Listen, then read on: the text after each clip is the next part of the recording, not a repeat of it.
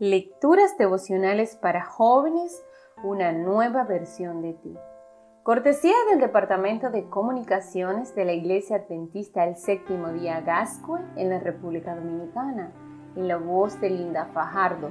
Hoy 2 de abril, la sabiduría personificada.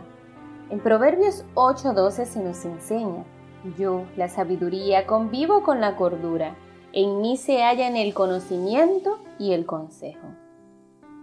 Una de las formas en que la Biblia presenta la historia de la salvación es a través de la personificación de la sabiduría. El capítulo 8 del libro de Proverbios es una magnífica exposición del conocimiento humano y una forma de expresar las profundidades del conocimiento que conduce a las raíces de la fe y la razón. Algunos eruditos de la Biblia aplican este pasaje directamente a Jesús. La asociación de un dios o diosa de la sabiduría con la creación del mundo era frecuente en los mitos de los pueblos vecinos a Israel, aunque no por ello se ha de descartar la figura del Salvador del mundo dentro del relato. En Proverbios 8 aparecen la sabiduría, Dios, los hombres, una voz narradora, los lectores históricos y contemporáneos, así como el propio escritor. La sabiduría es la que más habla, pero no lo hace solo de sí misma, sino para exaltar a Dios y esperando una respuesta positiva de parte de la raza humana.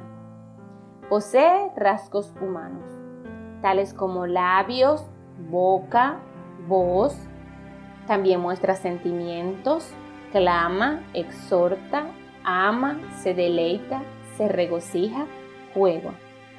Al mismo tiempo actúa como un ser humano cuando se detiene, camina, enseña, habita, encuentra, otorga, prospera. También posee atributos como la justicia, la verdad, la trascendencia, la intuición, la inteligencia, la fuerza para actuar tenazmente, la dirección y ofrece atractivas bendiciones, tales como el consejo, las riquezas genuinas, la honra, la vida ejemplar. El discurso de la sabiduría tiene importantes vínculos con el mensaje de Jesús.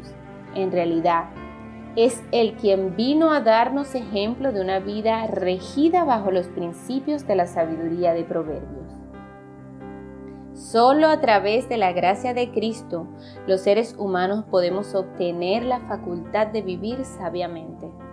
Nosotros somos por naturaleza necios y débiles, rebeldes al aprendizaje y la disciplina. Sí, nos resulta más fácil divertirnos, ser irresponsables y olvidar nuestras obligaciones, aunque sepamos que eso no es correcto.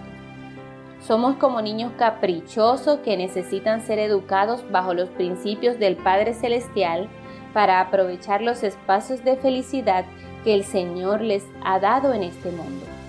Por lo tanto, nuestro paso por Él es un proceso educativo que nos prepara para la vida eterna. Pero solo nosotros decidimos si aceptamos al gran Maestro que está listo para mostrarnos las maravillas del conocimiento. Este día invita a Jesús a tu vida para que transforme tu corazón y siembre en ti el amor por su palabra y el aprendizaje. Que tengas buen día y que Dios te bendiga.